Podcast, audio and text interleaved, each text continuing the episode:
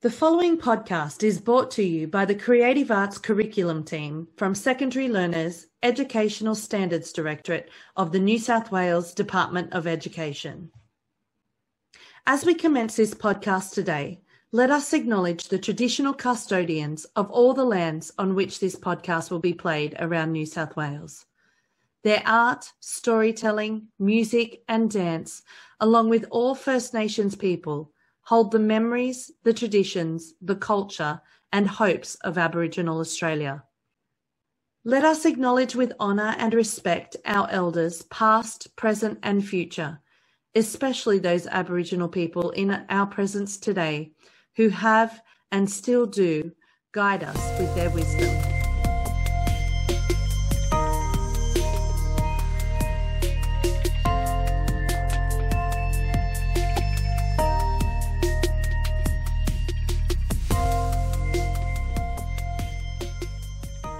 Welcome to the Creative Cast podcast series.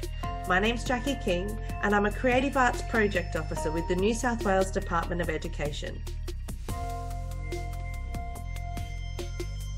Today, we're going to discuss the strategy of the week with Alex Manton from Asquith Girls High School. Hi, Alex. How are you going today? Hi, Jackie. I'm well, thanks. Thank you for joining us today for our strategy of the week. You submitted a great video on our Flipgrid about visual learning strategies in music, in your music classroom.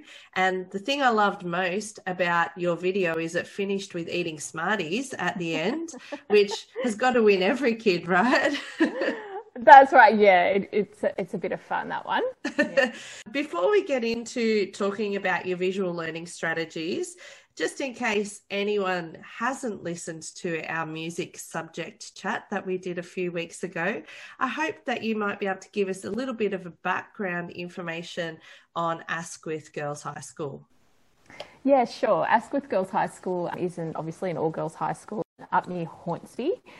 And we have approximately 800 students there from sort of middle class background mainly. They're beautiful girls. It's a great school to work at. The students really do want to learn on the most part, which is fantastic. The types of students that we have there range from students that have had a lot of formal music training and some that have had none. So it's very diverse in terms of their ability and knowledge in relation to music. Fantastic. So, the visual learning strategies that you talked about was mostly targeted at stage 5, I think, in the in the video that you made for us on our Flipgrid. But can you tell us about what the visual learning strategies are that you have used with your students at Asquith? Yeah, sure. There's look, there's so many visual learning strategies that you can implement in the classroom, whether it be in a music classroom or any classroom. And a bit of a Google suggests that 65% of people are visual learners. And I think that's really important information to take back to the classroom. It is part of the what's called the VARK model. So VARK stands for visual, auditory, reading and kinesthetic, which are sort of the four main types of, of learning. And I think that often we teach or can teach with an emphasis on reading or more oral, you know, auditory kind of learning where we're talking to them all the time. And sometimes we can neglect the visual kind of learners in our classroom. So one way, I guess, from a general teaching point of view, and maybe some people might feel differently about this, but I think that PowerPoints are actually really important. And I don't mean just putting information up on the board, but implementing graphics or pictures or memes or something to engage the kids with as you're talking through the material, they're, they're more likely to remember it in that way. I know that I really appreciate a PowerPoint if I'm listening to a lecture. It just kind of helps my brain kind of consolidate the information. So it's really important to use visuals to engage those students who who find it difficult just to listen to being talked to or or reading it. A lot of our students find it difficult to read. And obviously in music, it's important to have visuals up too, or visuals of the notation or visuals of yeah. a keyboard or an instrument and how to where to put your fingers and all of that sort of thing. So right. obviously it's really important in music. How did you use visuals in music in particular? Sure. Um, well, I have a whole list of things actually. Obviously, you saw my Smarties sort of idea with essentially using Smarties as, as counters, the diagram in helping to build chords. But the other way that I I like to do it is using um, your hand to be like a, a, prompt, I guess, for students. So, f- for example, what I mean is if, if you're teaching them about a scale or you're singing up a scale in class, that you're going to use your hand in like a solfege kind of way, I guess, to, to show that the pitch is going up or down and then getting the kids to do that as well. Now, that's kinesthetic as well as visual, but it, it kind of prompts them to know, well, okay, the pitch is going in this direction, so I need to sing it this way. And I guess that's where conducting stems from in many ways as well, in that we sort of embody the music as we conduct, and the whole the imagery associated with conducting is telling the story and getting the students to play in a certain way. So yeah, using our hands to show students musical concepts is another way that I use, you know, visual sort of strategies. I also have a really fun game called Tone Color Bingo, which is where they, the kids, this is sort of for year oh, seven, eight, and nine, where I give them, I've made like tone color bingo where they've got to identify instruments by hearing, but then they've got to use counters and there's the visual of the instruments on the page as well. And that's a fantastic way to teach tone color and really engaging. And they always want to play it. um, I love that. Yeah, no, it's a good one. And, um, I mean, obviously you mentioned learning like fingering on guitar or keyboard to, to have a diagram, but even putting stickers you know, for kids that are really having trouble, putting stickers on the fretboard so they know where to put their fingers that might be color coded according to chords. You know what? I use this from stages four right up to HSC is using texture graphs to describe texture. So you might ask the kids to analyze the texture of the first eight bars of that music. And so they'll put the instruments down the side and draw up like a table and have to color in where they hear that instrument en- enter. And I find that to be incredibly effective those junior years in understanding the concept of texture because they can see how thick and thin it is or if it's using staggered entries. But even year 12s like to incorporate that into their music one oral papers. I'm a big fan of the texture graph. Texture graph, yeah. And you know what? I think it's really important because to get in those higher bands for the oral exam, you do have to have, um, a visual or, or something, notation. or diagram or notation or something other than words on a page to, to explain what you are, are doing. So a texture graph is really important, I think, when whenever oh, yeah. they've got to uh, answer a question about texture. Absolutely, and it's just really accessible. Like I, I, I, think that every kid gets it, and and they find it fun. You know, they like to get the textures out, um, and that kind of leads into, I guess, the whole idea of notation and and composition, and using graphic notation to represent the music that they're making, and also even using a similar table model, like I guess you could call it a composition grid, where you can write ideas in boxes according to each bar for each instrument. I use a lot of composition grids uh, in my class, particularly in, in stage five, as they're really learning how to consolidate their ideas creating music. So yeah, composition grids are a fantastic visual learning tool and they can also implement traditional notation into that as well if they like to. So that's another way. Fantastic. Then, yeah. Can I bring you back now to the specific example that you gave us in the Flipgrid?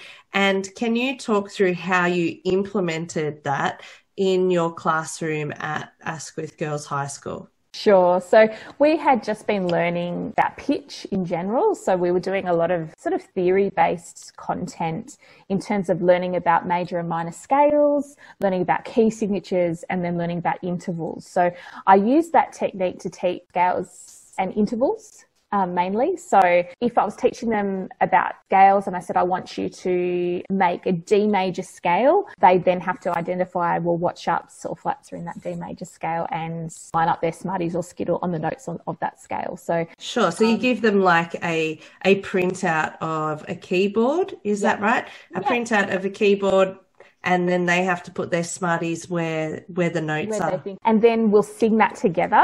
And often I'll use my hand as the visual to show the scale going up and down, and I'll get them to do that as well with me. The same with the intervals. I'll say, okay, everyone make perfect fourth starting on D. and then they have to make that perfect fourth. So it's it's visual with kinesthetic, with the singing and the listening, and it's all sort of combined. And some of that content can be quite heavy for some students, and it's just a way to lighten it and try to make it fun and engaging. And particularly with those lower level kids, it, it did it did engage them into what could be considered boring. Yeah, that's fantastic. and obviously, they know that they're going to get those smarties at the end because they've touched right. them. So, it's a disciplinary tool as well. They can't eat the smarties if they're naughty.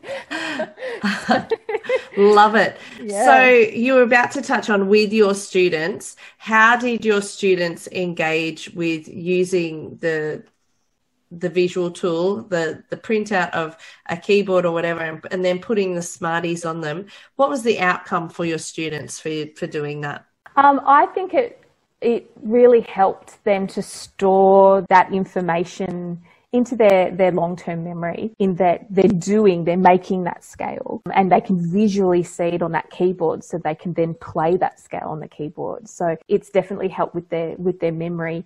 I also think that it ultimately visual tools in general and that one it's it's a faster form of communication and embedding that knowledge rather than doing worksheet after worksheet or yeah that, that kind of thing as well. Like it, it, kind of just goes deeper because they have to really think about the patterns of those scales. So and again it's that engagement. It promotes engagement and motivation and, and interest.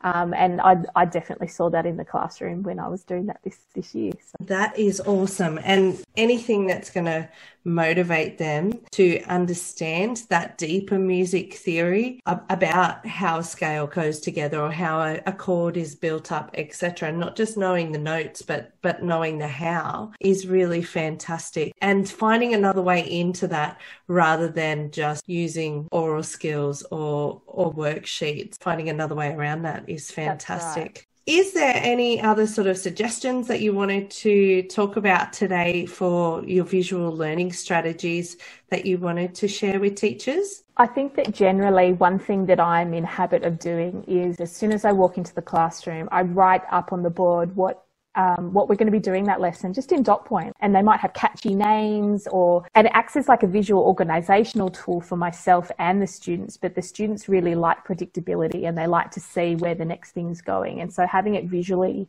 on the board is, is really helpful. And I guess the only other thing is I know that, you know, we like to color code things, right? When we're teaching reading skills in English, you know, we talk about get your highlight lighters out and highlight the most important aspects. And I like to take that one step further with stage six in that I use a who, what, where, why model when doing oral skills, which is similar to the Peel model that, that English might use. But once they've done their writing, I get them to get four highlighters and they have to highlight the parts of the text that are the what, another color for the why, another color for the where, and they can visually see then that they've integrated all of those things into their writing or not. And I found that particularly this year to be incredibly powerful, or the kids would swap their own sort of text, what they've written with each other, and they do it to their peers. And they got so much out of that activity, and they could see where they were going to lose marks in the marking process just from that visual representation through colour. So, highlighting but in a different way is super helpful. Such a simple idea, but obviously very effective because they can see immediately what they haven't covered. Included, yeah, yeah. Beautiful. Really believe in that tool. Yeah. I love some of those ideas that you've shared with us today. I particularly enjoy the Smarties idea because who doesn't love to have Smarties at the end of the lesson? You must go through a lot of Smarties though. Yeah. And uh, I get the individual wrapped ones. You know, you get them in the little boxes, so it's all COVID safe. Oh, fantastic! Smarties, yeah. Thanks so much for sharing those ideas on visual learning today, Alex. There's no there's so much more that you've shared than just what was in your Flipgrid video, which I thought was amazing as well. I think it's a, a really great way to engage learners in some of that heavier stuff that they probably don't really enjoy. Uh, mm-hmm. So finding a way to make them enjoy that and motivated, whether that be through their stomachs or or being able to see something visually um, i think is really fantastic so thank you for sharing the strategy of the week this week No problems. Thanks, Jackie.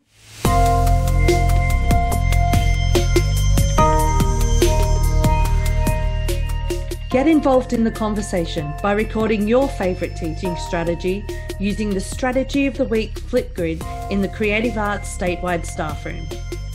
You can follow us on Facebook and Twitter at Creative Arts Curriculum 7 to 12 or contact us via email creativearts7-12 at det.nsw.edu.au.